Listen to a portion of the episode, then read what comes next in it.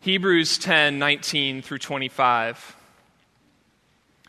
Therefore, brothers, since we have confidence to enter the holy places by the blood of Jesus, by the new and living way that he opened for us through the curtain, that is, through his flesh, and since we have a great priest over the house of God, let us draw near with a true heart in full assurance of faith with our hearts sprinkled clean from an evil conscience and our bodies washed with pure water. Let us hold fast the confession of our hope without wavering, for he who promised is faithful. And let us consider how to stir up one another to love and good works, not neglecting to meet together, as is the habit of some, but encouraging one another, and all the more as you see the day drawing near. This is God's Word. Amen. Please be seated. And let's pray together once again. God, thank you for the opportunity to gather as one family under Christ. And as we come now to your word, please open our eyes that we may behold wondrous things out of your law. We pray this in Jesus' name. Amen. Our text this morning in Hebrews 10:21 teaches us that Jesus is our great priest. We've sung about this and reflected on this over the course of the service so far, and Jesus' priesthood is one of the major themes throughout the course of the book of Hebrews, and the author develops it more and more throughout the letter. But how often do we pause and consider Jesus as our priest? My guess is that maybe for many of us, the thought of a priest ministering for us seems very much a part of the Old Testament and not the New. Perhaps it seems strange and foreign to us. Maybe something that used to be important but no longer is important, or something we no longer need or no longer even have. To the early readers of the book of Hebrews, however, it would have been obvious and unquestioned that a priest was needed to mediate between them and God, to, to go to God on their behalf. And while an apostle or a prophet moved from man or from God toward man, a priest was the other way around. A priest moved from man toward God, representing the people before the Lord.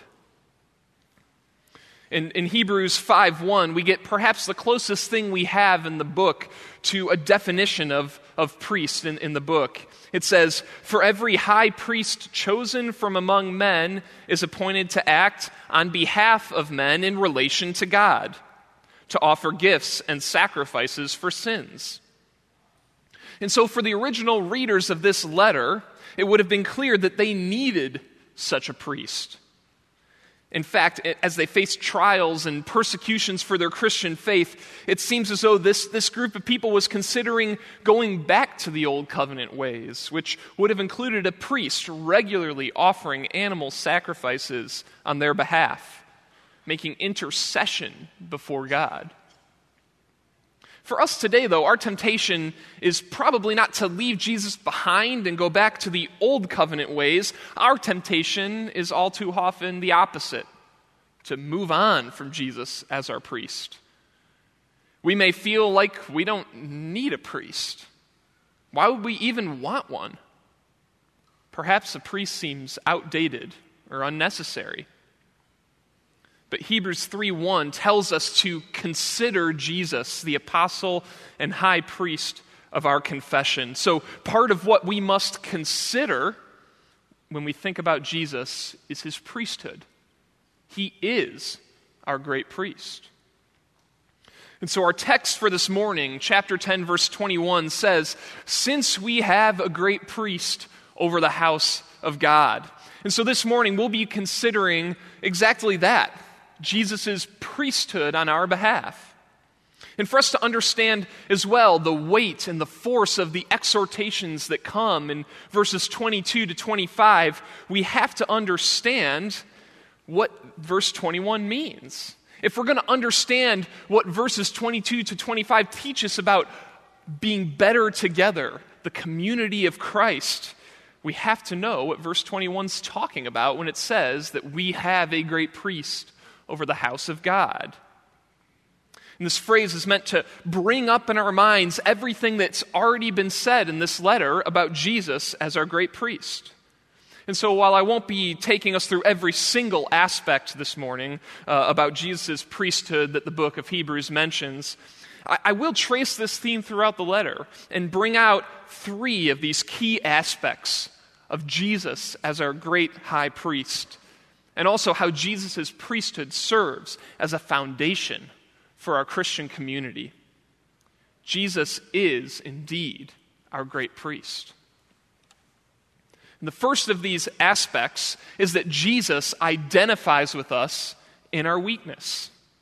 Although he's high and exalted as the Son of God, in order to represent us before God as our great priest, he identifies with our frail humanity. And so, two of the ways that he identifies with us in our weakness are through embodying humanity and experiencing temptation. Jesus embodied humanity, he took on human flesh. And we see this particularly in the end of chapter 2 in the letter. So if you have your Bible, please flip over there with me to chapter 2, verses 14 to 18.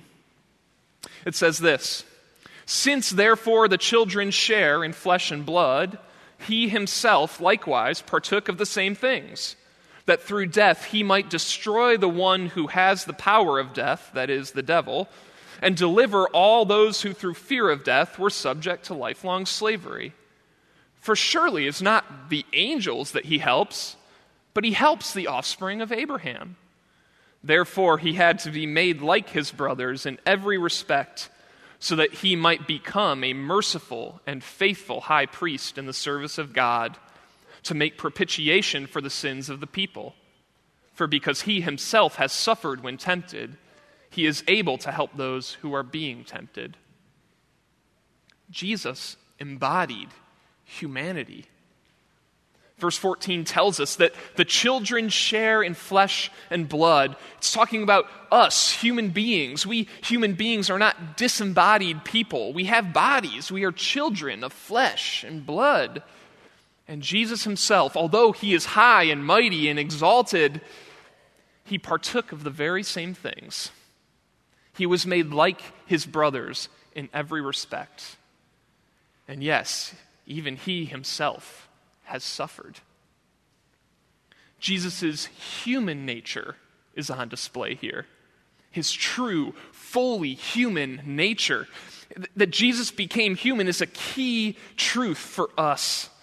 Jesus didn't come to seek out and save angels, he came to help the offspring of Abraham.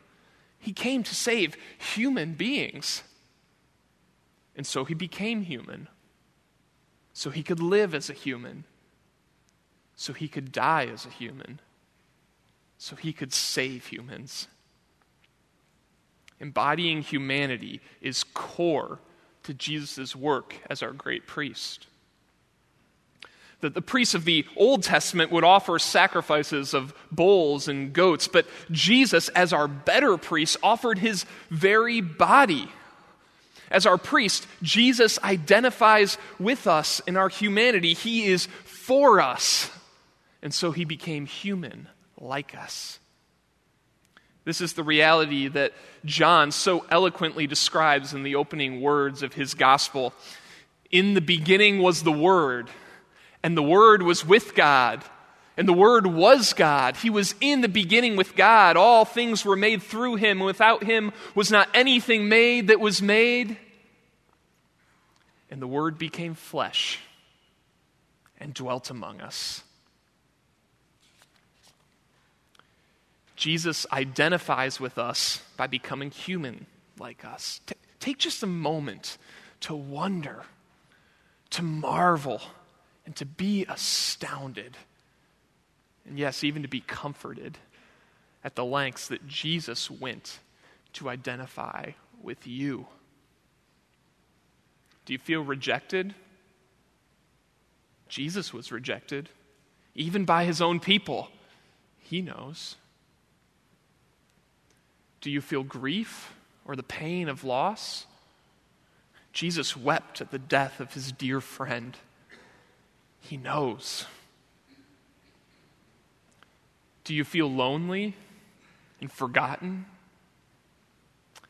Jesus was a man of sorrows. He was despised. He was esteemed not. He knows.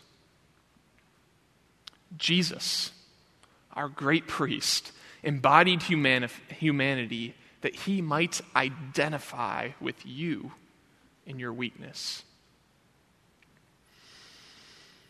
Jesus identifies with us in our weakness by embodying humanity and also by experiencing temptation.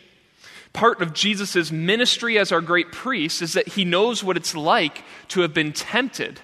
And in fact, during his time on earth, he was he experienced temptation just like you and I. Go and flip over, over to chapter 4, verses 14 to 16. It says this Since then we have a great high priest who has passed through the heavens, Jesus, the Son of God, let us hold fast our confession. For we do not have a high priest who is unable to sympathize with our weaknesses, but one who in every respect has been tempted as we are, yet without sin. Let us then, with confidence, draw near to the throne of grace that we may receive mercy and find grace to help in time of need. Verse 15 reminds us that we do not have a high priest who is unable to sympathize. The, the sympathy is not just in feeling the weight of our weaknesses, but in sharing in that weakness. Jesus is even able to help us in that weakness. And the reason that he's able to share and help in that weakness is that he has been, in every respect, tempted as we are. Jesus experienced temptation, every kind of temptation that we face. We may think specifically of Jesus in the wilderness where he was tempted by the devil. But surely Jesus also experienced temptation throughout the course of his life. We even see it right up to the Garden of Gethsemane he knows what it's like to live in a world where temptation is constantly present. It's not foreign to him. He has been tempted in every way we are tempted, but with one difference of utmost importance he was without sin. Jesus never gave in to temptation, he never succumbed to sin. He lived a perfect life. One of the things that this means is that he knows temptation even better than we do. When we experience temptation, we often release the pressure valve of that temptation by giving into it. We, we, it only lasts to a certain degree and for a certain amount of time because we fall into sin regularly, constantly, consistently, day by day. But Jesus never sinned and his temptation was never released. He resisted it all the way to the point of death, even death on a cross. Yes, he knows temptation through and through. He identifies with our weakness. He experienced this temptation. And so when we come to him in our time of need, when we come to our great priest seeking mercy and grace that we so desperately need, he's not caught off guard. He doesn't run away from us in our sin, He can relate to us. His heart is brimming over with compassion. You can trust and have confidence that Jesus will respond with mercy and grace when in faith you bring your sin to Him. Sometimes we think we need to clean ourselves up before coming to Jesus. This is not the case. He knows temptation, He knows your weakness. And as Jesus Himself said, those who are well have no need of a physician, but those who are sick. I have not come to call the righteous, but sinners. Jesus identifies with us in our weakness. He embodied humanity and experienced temptation. He knows our frame. The popular show Undercover Boss is one where the main central idea is that a president or CEO or executive of a company will go in disguise and work in the menial day to day jobs that their company has. It might be cleaning bathrooms or organizing boxes or um, transporting items and making deliveries or dealing with unruly customers. And invariably, as this undercover boss goes about the day to day, they experience the trials and difficulties that their employees face. The normal things that happen day to day in a workplace are hard, and they experience that labor in a new and different way. They can relate much more deeply to the plight of their employees. And over the course of, of their time with these employees, their heart generally brims up with compassion for their employees. And at the end of the show, they take off their disguise, reveal themselves for who they really are, and they give wonderful gifts to their employees, perhaps college tuition or a new car or whatever is needed most in their employee's life. And it's because they've identified with their employees where they are in a new and fresh way. Jesus identifies with us in our weakness. But it's a little different than undercover boss because Jesus never goes in disguise. Jesus comes to us fully, arms open wide. He is the Son of God, unashamedly open for you. And what's more, he never leaves. It's not as if he came down and dwelt among us and he is never with us again. In fact, as we'll see later, Jesus is always interceding for us. He is with you, he is for you, he knows you.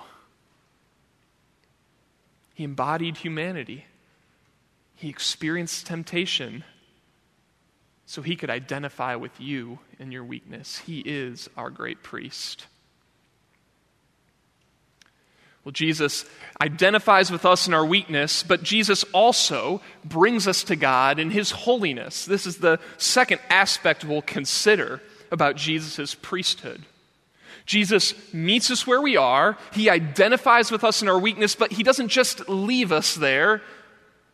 He actually part of his priestly ministry is not just to be with us, to identify with us, he actually brings us with him to God. He is the better priest because he can actually do this. He is holy, and he brings us to God in that holiness. And we see this in his living perfection and in his constant intercession. Jesus' living perfection is talked about in chapters 6 and 7. So you can turn with me, there to chapter 6, verses 19 and 20.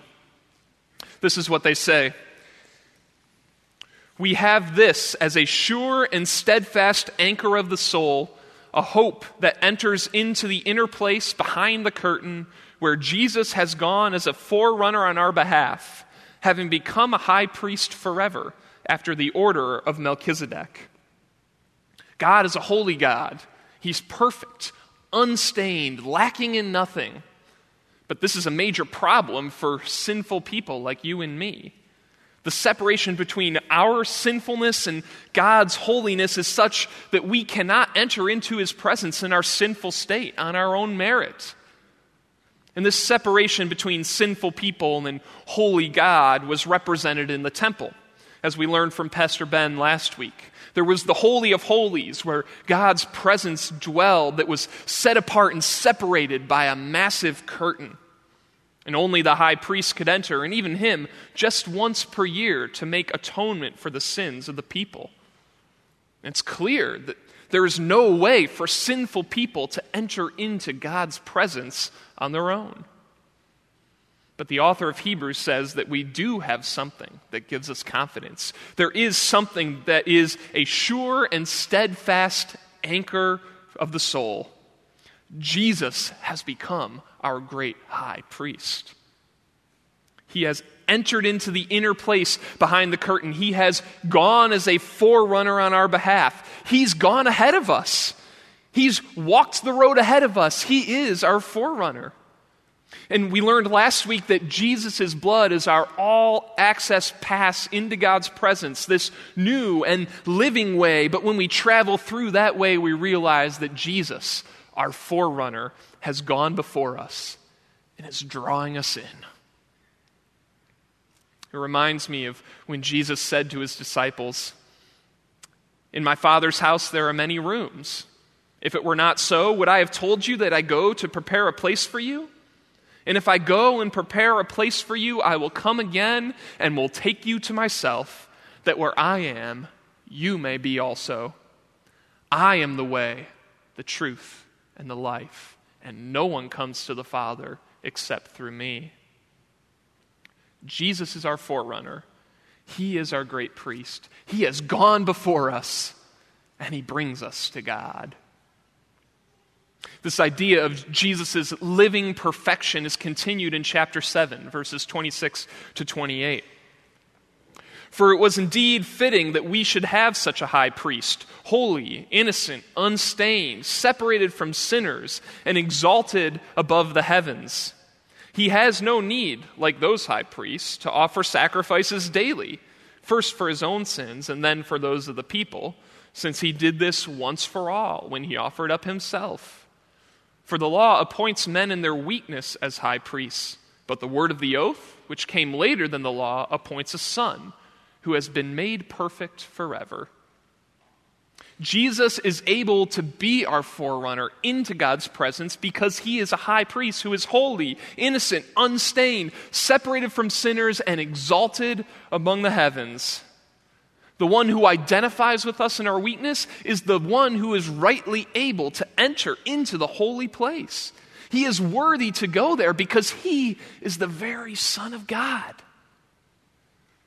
Yes, the priests of the Old Covenant could help the people approach God by offering sacrifices on their behalf of animals, but they needed to offer these sacrifices first for their own sins and then for, the, for those of the people.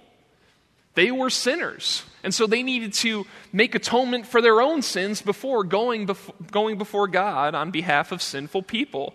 But, but Jesus, as the better priest, has no need to offer any more sacrifices of course, not for himself because he is sinless, nor for the people, since he did this once for all when he offered up himself.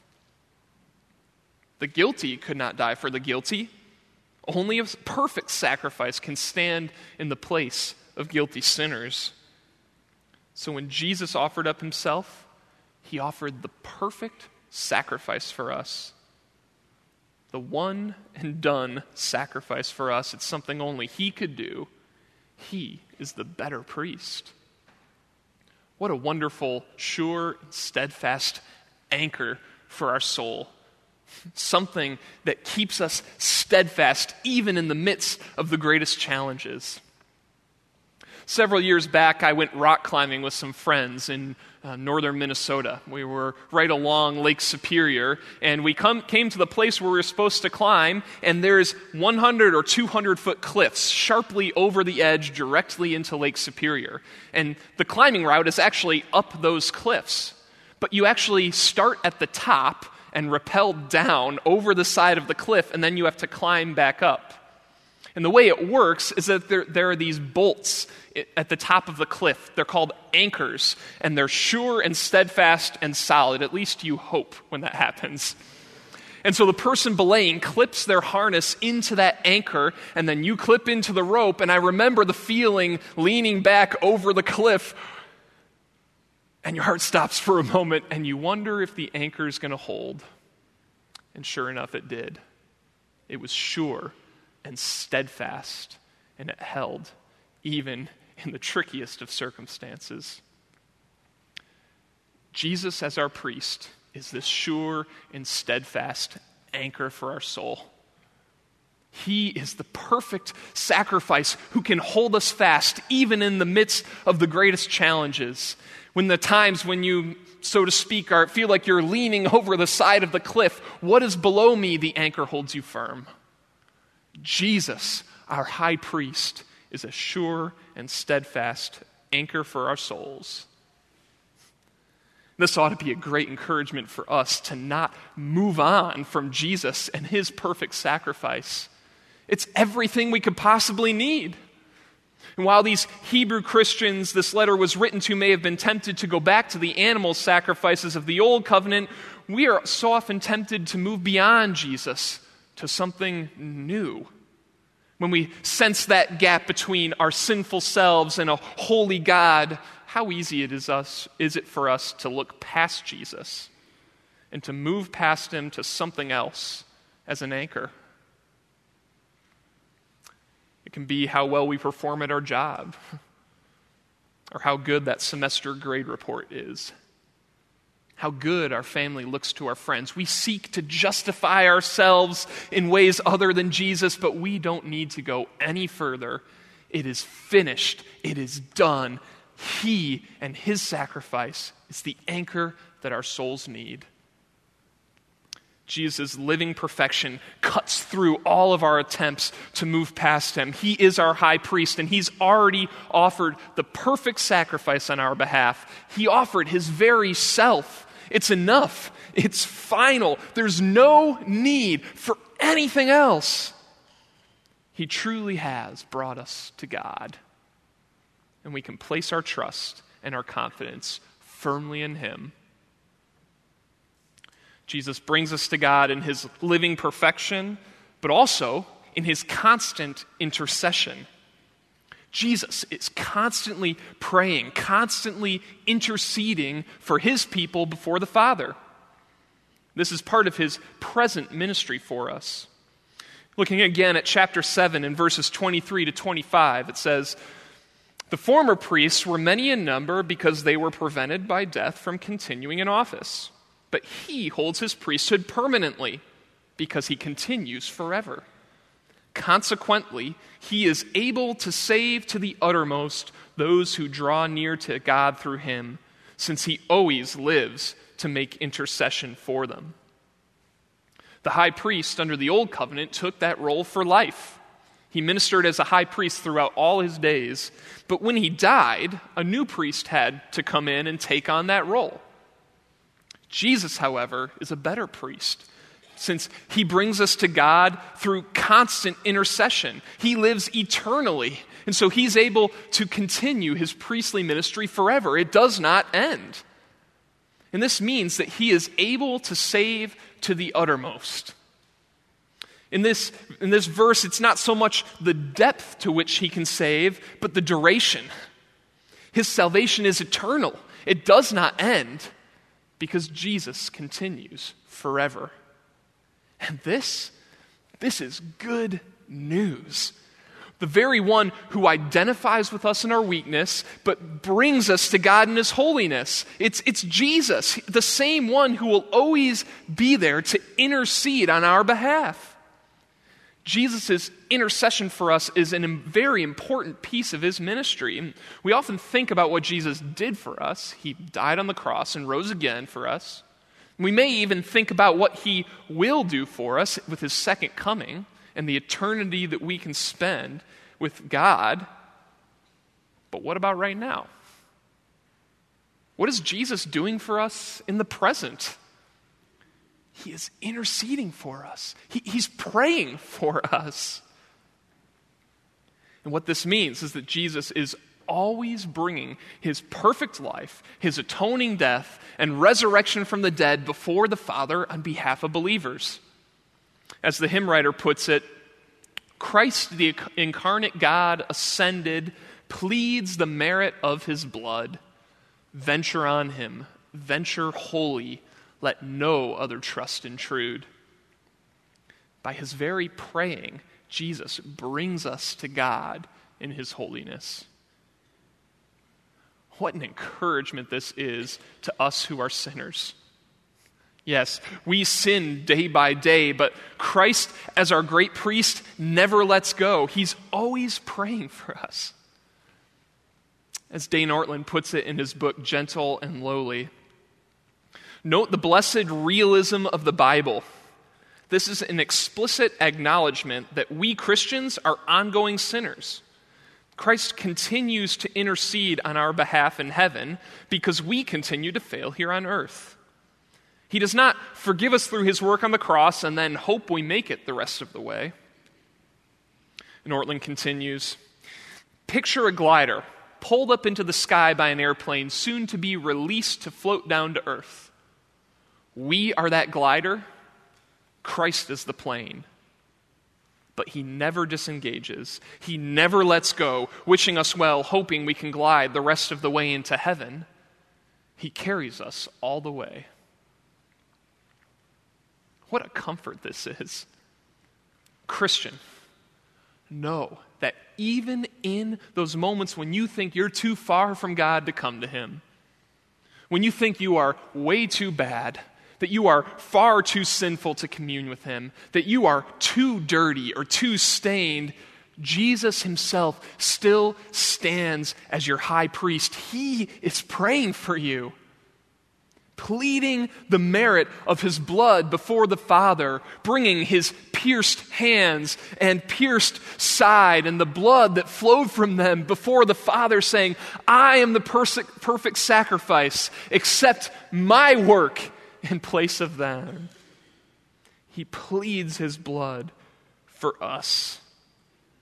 So take courage in those moments and cling to this truth as a sure and steadfast anchor for your soul that Jesus himself is interceding for you and he will never let you go. The first image we have in verse 21 is that Jesus is our priest, but then we also have the image of the house of God. We have a great priest over the house of God. And so this is looking back to the beginning of chapter 3, verses 1 to 6. So you can go ahead and turn there with me if you'd like. Chapter 3 begins Therefore, holy brothers, you who share in a heavenly calling, consider Jesus, the apostle and high priest of our confession, who was faithful to him who appointed him, just as Moses also was faithful in all God's house. For Jesus has been counted worthy of much more glory than Moses, as much more glory as the builder of a house has more honor than the house itself. For every house is built by someone but the builder of all things is God. And the original readers of this letter would have respected and honored Moses as perhaps foremost in Jewish history. He faithfully led the people of God out of Egypt. He delivered the law to them, and he wrote the first five books of the Old Testament. But the author of Hebrews says that, that Jesus is actually worthy of more glory than Moses, because Moses was part of God's house, but Jesus built the house. And what is this house? It's those of us who belong to God. Verse 6 goes on to tell us, and we are his house, if indeed we hold fast our confidence and our boasting in our hope. It's not a specific place, but a people. God's people are his house. And so this begs the question are you part of God's people? All of these benefits and blessings of Jesus as your great high priest are yours if your confidence and your boasting and your hope are in Him alone. If you have yet to trust in Christ, consider Jesus, our great priest he is the one who identifies with you in your weakness, and He is able to know and understand you like none other. And He is also the one who can bring you to God in His holiness. No one else will do. He is the perfect sacrifice who intercedes for His own. He is the one who you can call your own. Put your hope in Him. And for those of us who are believers, root your confidence more deeply than ever in Jesus Christ. Boast in what he's done for you and even in what he continues to do for you. He is worthy of all the confidence and all the boasting and all the hope that we could ever give. He knows your frame, yet brings you to the Father, even so, and he is the one who is over us. He is over his house. What a wonderful head to have. What a wonderful Savior to celebrate. What a wonderful priest to trust. And so, as we think again about chapter 10, verse 21, We have a great priest over the house of God. These are the things that should be ringing up in our ears and welling up in our hearts. That Jesus, our great priest, identifies with us in our weakness. He embodied humanity and experienced temptation. He is a great priest because he knows what it's like to be human. But along with this, Jesus brings us to God in his holiness. His living perfection and constant intercession give us confidence that our hope is secure if he is our priest. And Jesus rules over us as his house, his glory, the beauty of him, being part of his people.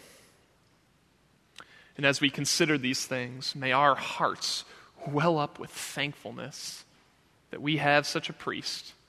And may our confidence to come before God only grow as we remember everything that our priest does for us. We do indeed have a great priest and his name is Jesus. Let's pray together. God, thank you that Jesus is our great priest. And please help us to trust in him evermore, day by day, and to root our confidence more deeply in him because he knows us. Yet he brings us to you, God, and we thank you for him. And it's in his name we pray. Amen.